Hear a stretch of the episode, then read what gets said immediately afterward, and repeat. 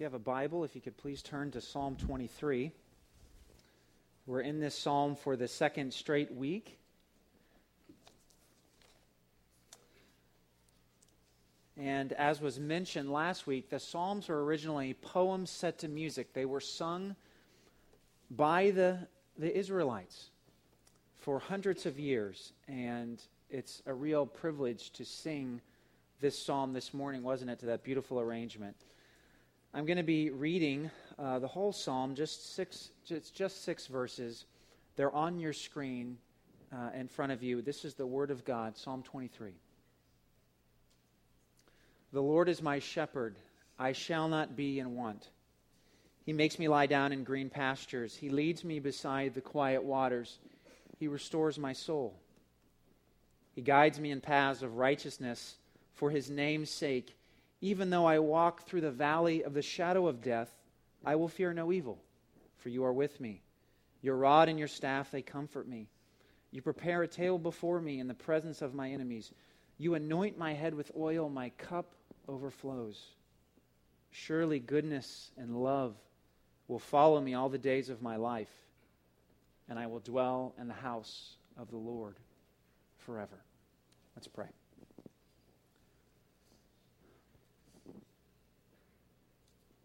Heavenly Father, you are God exalted above all things, even now ruling from heaven, nothing happening apart from your knowledge and your will. And Lord, you are God on our best days. You are God when everything seems to be working out, when we are on the mountaintops, and you are God when we are in the valleys and nothing seems to be working out. And all we see around us is darkness and despair. Even there, you are with us. We pray that you would comfort and speak to our hearts this morning through your word, through the power of the Holy Spirit applied to us. Lord, we pray that the words of my mouth and the meditations of our hearts would be acceptable in your sight. O oh Lord, our rock and our redeemer. Amen. Life in the Valley. Louis Zamperini was at the bottom. He was back in America after uh, spending time adrift at sea and then for years as a POW. Louis Zamperini was a World War II veteran and POW. And many of you know that name because last year there was a movie that came out called Unbroken. It was made by Angelina Jolie. And uh, she found out about his life. She read the book by Lauren Hillenbrand, which I highly recommend. And she made the movie. And Louis was back in America. And he was recently married, and he was considered a war hero.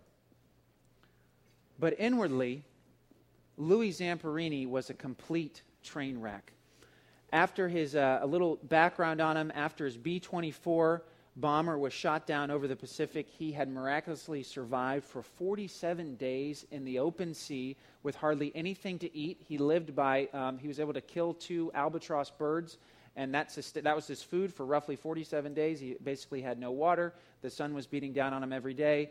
And uh, within an inch of his life, he was discovered.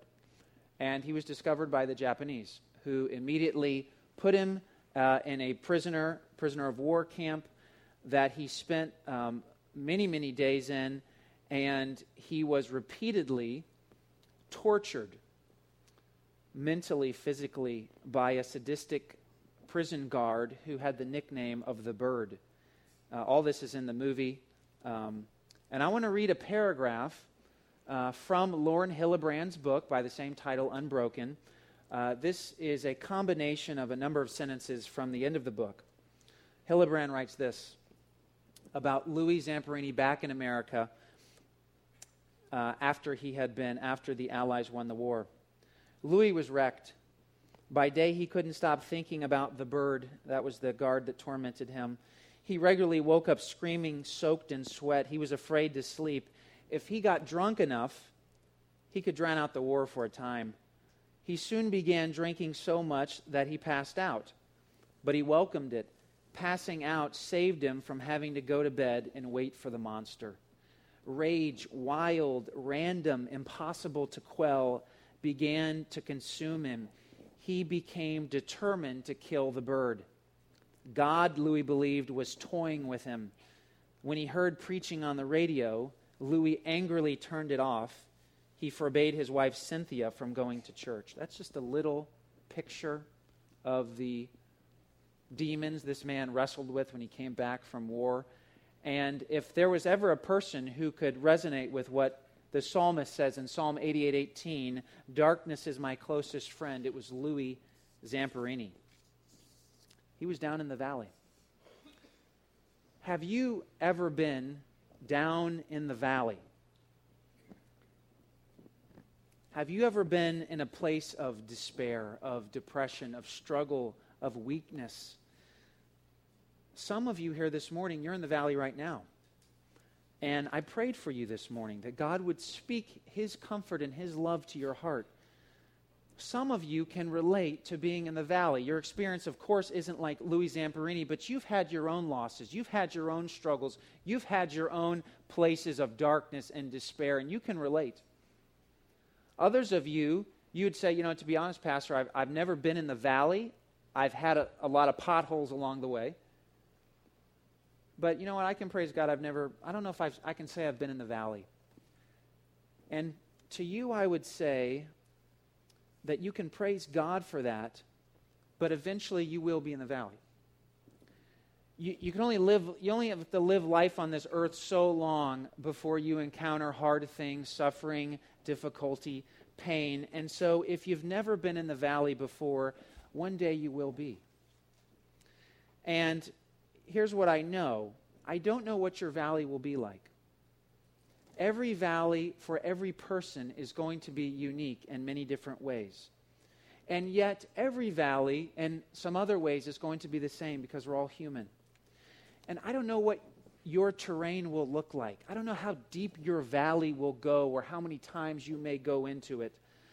But as pilgrims living in a foreign land, on our way to glory, at various points, we will find ourselves in the valley you will find yourself in a valley, in a place of deep struggle. Last week, we looked at the first three verses of this psalm. This week, we're going to look at verses four to six. And last week was learning to be a sheep. We, we talked about how God is our shepherd and how um, he calls us sheep, and that's really something we can embrace when we see what that means. And it's easy to read this psalm, and, and because we're so familiar with it, to just be caught up in its beauty.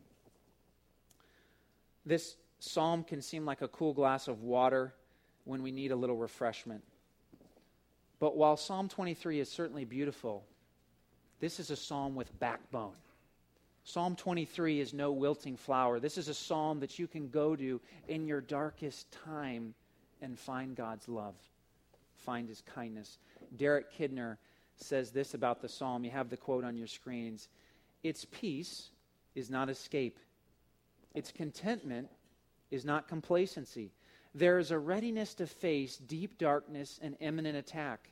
And the climax reveals a love which homes toward no material goal but the Lord Himself. Today we're going to dig into that.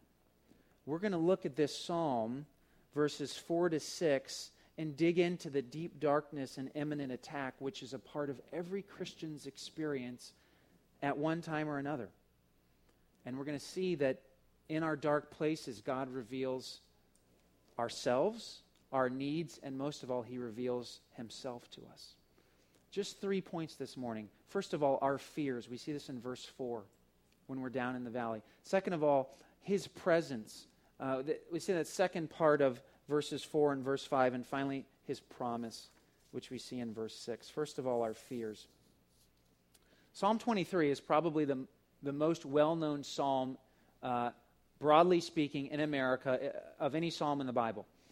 And verse 4 of Psalm 23 is probably the most famous verse of the most famous psalm of the Bible. Who hasn't heard these words? Even though I walk through the valley of the shadow of death, I will fear no evil, for you are with me. Your rod and your staff, they comfort me. And I want to put up two different translations for you um, to see different ways uh, that, that translators have translated this verse. The New Living says this When I walk through the darkest valley, I will not be afraid, for you are close beside me. Your rod and your staff protect and comfort me. The New Jerusalem Bible says, Even were I to walk in a ravine as dark as death, I should fear no danger, for you are at my side. Your staff and your crook are there to soothe me. Why the differences in the translation? The reason is, is because the Hebrew word that we translate death in the valley of the shadow of death can also mean darkness. It's, a, it's found about 20 times in the Old Testament. Most of the time it means darkness, but sometimes it means death. And that's why I like how the New Jerusalem Bible combines both of these meanings to give us this picture. Even were I to walk in a ravine as dark as death. What's the image the um, psalmist is giving us? The psalmist is giving us this image of a shepherd is leading his sheep through a dark ravine. Imagine high cliffs on either side of the trail, and it's dark and it's uncertain, and the shepherd is wondering, hey, um, something could happen right now. A predator could come out, uh, robbers could come out at any moment. Uh, many of you, I would guess, have seen The Lord of the Rings, and uh, you, you, know the story. There's Frodo, he's got the ring, he's with his buddy Samwise Gamgee, and they're taking it to Mordor to destroy the ring. And there's so many images in those movies of, of they're winding through these dark and perilous paths. And of course, who's lurking but Gollum? You know, my precious. You know, he's doing that deal, and that's kind of, ooh, you know, it's kind of creepy. And um, we're wondering, is uh, Frodo going to be okay? And that's kind of the image that we should get as we read how the psalmist is giving us this picture. Imagine a scenario where there is danger, there is darkness, there is uncertainty, and you are overcome with fear. When the Desh family goes on a trip, I usually have three goals for the road trip. Um, number one is that we don't stop at McDonald's. Uh, but as we know, the interstate is like a haven for the golden arches, and they're always beckoning you. And uh, you're trying to fit it in that window for meals and nap times and all that stuff. And I'm always just thinking, Lord, um, get me through this valley to the promised land of a Chick fil A. I just want to see one right off the interstate, and you got to go. You start, you Got to go south to get there. Um, and sometimes uh, we have to stop in the valley, and we don't make it. Um, that's goal number one. Goal number two is to limit the amount of you know iPad time for the kids, and goal number three is to not stop to use the bathroom 20 minutes after we just stopped to use the bathroom. Um, the Desh family has varying degrees of success with those goals. But if I think about it, the challenges that I face on a long road trip, they're really not that bad. They're, I mean, if these, are the, if these are the challenges I'm dealing with, it's really not that much to complain about. But if you were traveling in ancient times, there were much more real dangers. Uh, there was no highway patrol looking out for you. The further you, way, you were away from a city, the more vulnerable you were. If a group of strong guys came upon you with clubs and knives and swords and spears, uh, there was no calling 911. You pretty much said, Am I going to fight or am I going to run? The story of the Good Samaritan in Luke 10, which I know that we're all familiar with, would have been a very easy story for the original audience to hear. You know the story of the Good Samaritan? He's walking along the road, he gets mugged, he's left for dead. That was not that uncommon in the ancient world. They didn't have the safety net, the, the type of uh, protections that we have today. David is saying, even when I'm in a dark place, even when I'm fearful of, of whatever may happen to me, I will fear no evil because God is with me, even in the darkest place, even in the, the valley of the shadow of death.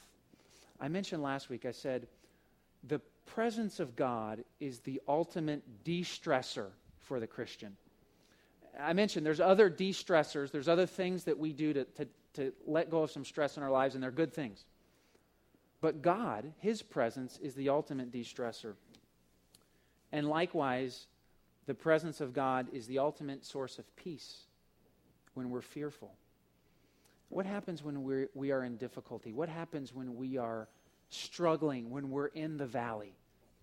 Well, when we're in the valley, when we're in difficulty, our deepest fears are exposed. there's no hiding who you are and who I am when we are truly in the valley. It's just the same as when you put a person under pressure. If you put any person under enough pressure, who they really are will come out, right? Um, the, you know that. You put a person under pressure, the, the guises, the defenses, uh, the posturing, all that goes away when there's enough pressure under a person. You see who they truly are. So in the valley, our deepest fears are revealed. The things that we're truly fearful of, the things that we truly are concerned about. We learn more about ourselves in the valley, even though it's extremely difficult, than we do about ourselves in the good times. And in the valley uh, of the shadow of death, your inner being, my inner being, the stuff that really makes us who we are, it comes out, it's revealed. We come face to face with our fears. So, how do we face our fears? Well, here's one approach to facing your fears. One approach to facing your fears is the um, I don't care, I'm going to just sort of ignore anything, I'm just going to live my life each day at a time. I call this the Lego movie strategy everything is awesome. Um, you know, sort of a, uh, you know what? I'm just going to live my life. I'm not going to be worried about anything. I'm going to try to be a good person. I'm going to have as much fun as I can in the process. I'm just kind of kind of turn my head uh, when when I hear about something bad. Maybe offer some easy little platitudes to somebody hurting, but enter into their grief, sit with them, mourn with them. I don't know about that. This approach is really a form of hiding, sticking our heads in the sand. We can try to avoid suffering and pain, but we can only do it so long. And certainly, if we love and care for others, then this approach isn't going to work because we got to walk alongside people who are hurting. That's one approach to, to our fears. Another one, and this is the approach that I this is the approach that describes me, and I imagine it describes many more of us than the first one, is an approach of um, well, when I come to my fears, I'll do all the research. I will have all the knowledge I possibly can about every possible bad thing that could ever happen to me or my children. I will plan for every contingency. I will have a, a plan to work out every struggle that comes along, and therefore, whatever's going to uh, come my way, I'm going to be prepared for on some level. Preparation's not bad, of course, but the danger of this approach is that it, it can become control. We can try to play God because, of course, we know we can't worry about every contingency. We can't plan for every possibility in life. We have to live life by faith and trust God. And of course, neither one of these approaches will get us through every valley, especially the darkest valley, which is death itself.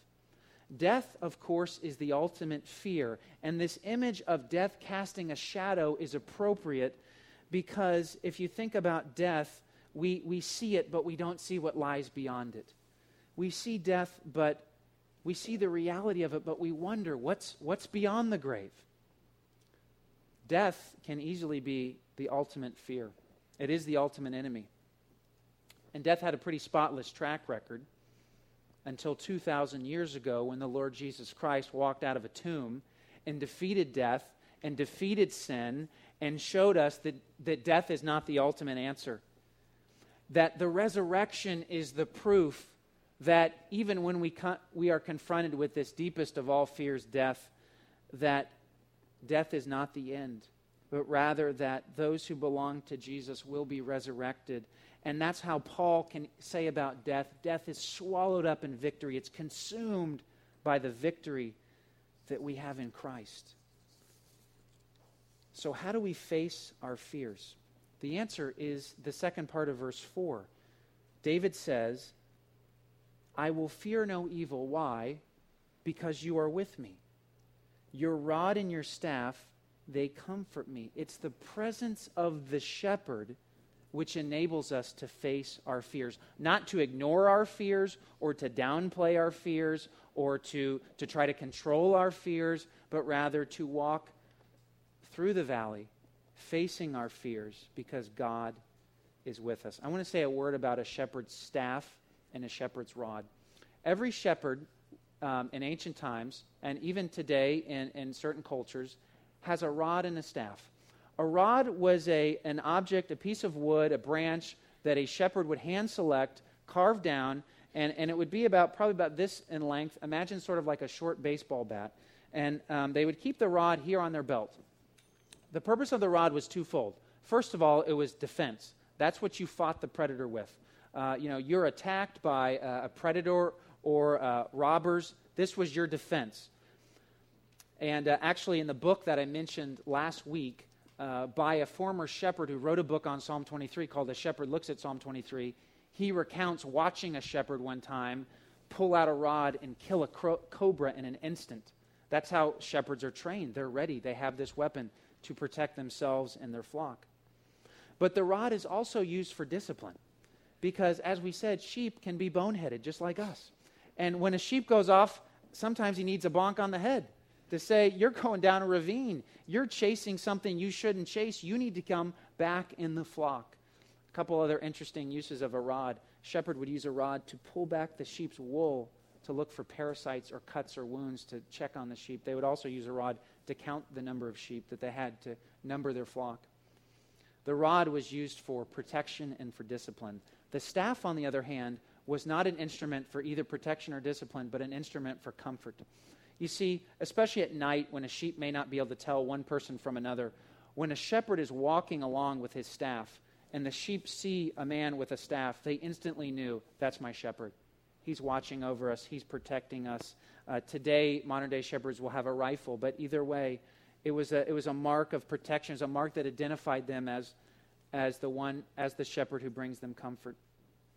Oftentimes, with different animals, when a baby animal is born, if a person touches the baby animal, the mother will reject the baby because of the scent that comes from a human hand. So, uh, just one um, example of how a shepherd would use his rod to comfort his flock. If a baby lamb became um, disconnected from the mother, the shepherd would use the staff, you know, curved in on the bottom, pick up the lamb, place the lamb at the mother, next to the mother, so as to not contaminate that lamb and cause the mother to reject it. God does the same for us. He protects us, He disciplines us when we need it. He closes down doors that are going to be bad for us, even if we don't think they're bad for us. Lord, I don't know why you're not opening up this door. Everything looks good to me. But He sees what we don't see. He disciplines us when we need it. He leads us to repentance. He protects us in a million different ways that we never see. He's with us. Now, verse 5, um, I, I, read Psalm 23 for years, and I always thought verse 5 was a strange verse. L- listen to verse 5. David says, You prepare a table before me in the presence of my enemies. Isn't that seem a little odd that David says to God, You prepare a table before me in the presence of my enemies?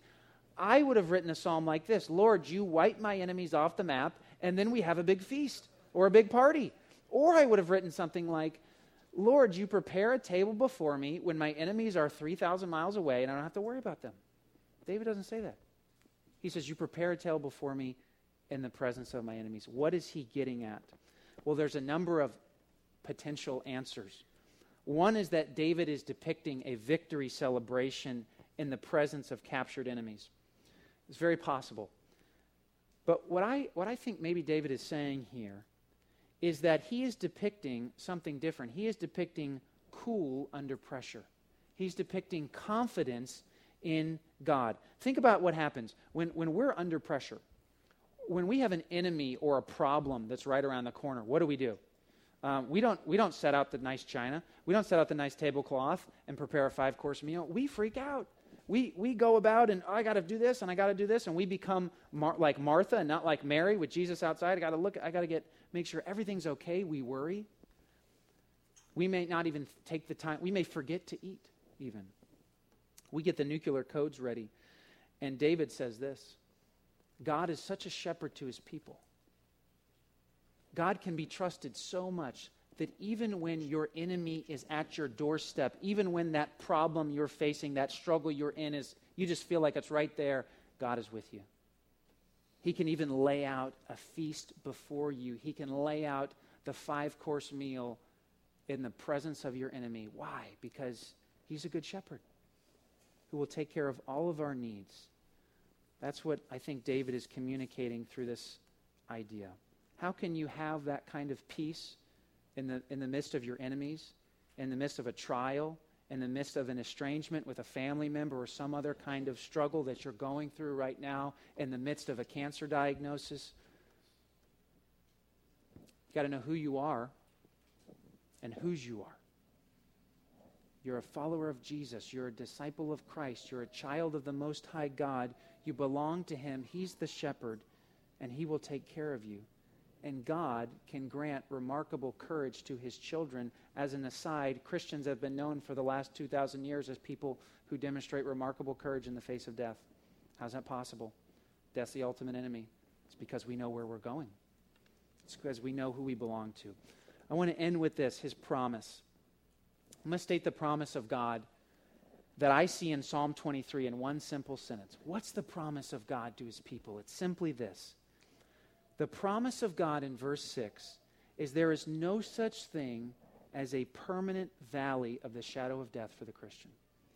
There is no such thing as a valley that does not come to an end in green pastures and quiet waters. Listen to verse 6 Surely goodness and love will follow me. In other words, without a doubt, goodness and love will follow me all the days of my life, and I will dwell in the house of the Lord forever. See the promise of God? Whatever you're going through, whatever your, your struggle is, whatever the valley is, God will lead you out of it, and His love and His mercy and His kindness will chase after you. You won't even be able to get away from it because He loves His children, and He will carry you all the way home. He's with you right now. He's with all of us right now. His promises are a guarantee. And even when we can't see light at the end of the tunnel, He can. I want to end with this. Some of you here today know somebody who's in a valley, and they're hurting. And, and they need to know the love of the shepherd in their life. And they need to be reminded of the promises of God. They need someone to come alongside them with God's love and promises. And others of you, you may be in the valley yourself. And maybe nobody knows it, but it's hard for you to get up each morning because it's a fight. And you wake up in the valley and you're tired of being there. God knows your pain. He is your shepherd who will restore your soul. He will lead you to green pastures. He will lead you to quiet waters. You will dwell in his house forever. He is with you. He is offering to you right now, through his son, the Lord Jesus Christ, the hand of his love. What happened to Louis Zamperini, the man I mentioned at the beginning of the sermon? Louis hit rock bottom. He was an alcoholic, a total drunk, had very little money. His wife, finally, they had a young child. He was actually dangerous to the child. Um, his wife and the young child left the house. She said, I'm divorcing you. His wife was converted, became a Christian after hearing a Billy Graham sermon, and she came back and said, Louis, I'm not going to leave you. And she kept begging him, Louis, I want you to hear this man, Billy Graham, uh, preach. Louis had no interest in God and Christianity. He was getting hammered every night and drowning his sorrows. He was filled with rage. Wouldn't do it. But eventually his wife wore him down. So he went to a Billy Graham sermon service and he heard the good news of the gospel of Jesus Christ and he surrendered his life to Christ in saving faith. And he quit smoking and he quit drinking, gave those addictions up. But what I think is even more remarkable is that he let go of all the rage and all the anger and all the resentment that filled his soul. And that was in 1949. And in 1950, he went back to Japan and he forgave the prison guards who had mistreated him. Even though he couldn't find the one man who had really tortured him, but he was ready to forgive that man too. And Louis Zamperini, I believe he died last year. He was age 97. Spent the last, I believe it would be 65 years of his life walking with Jesus. That's what the Good Shepherd does. He leads us to green pastures. He is with us even now. Let's pray. Lord, we thank you for your love and your promises. And we thank you that you are with us, even in the valley. Remind us of that today. We prayed in Jesus' name. Amen.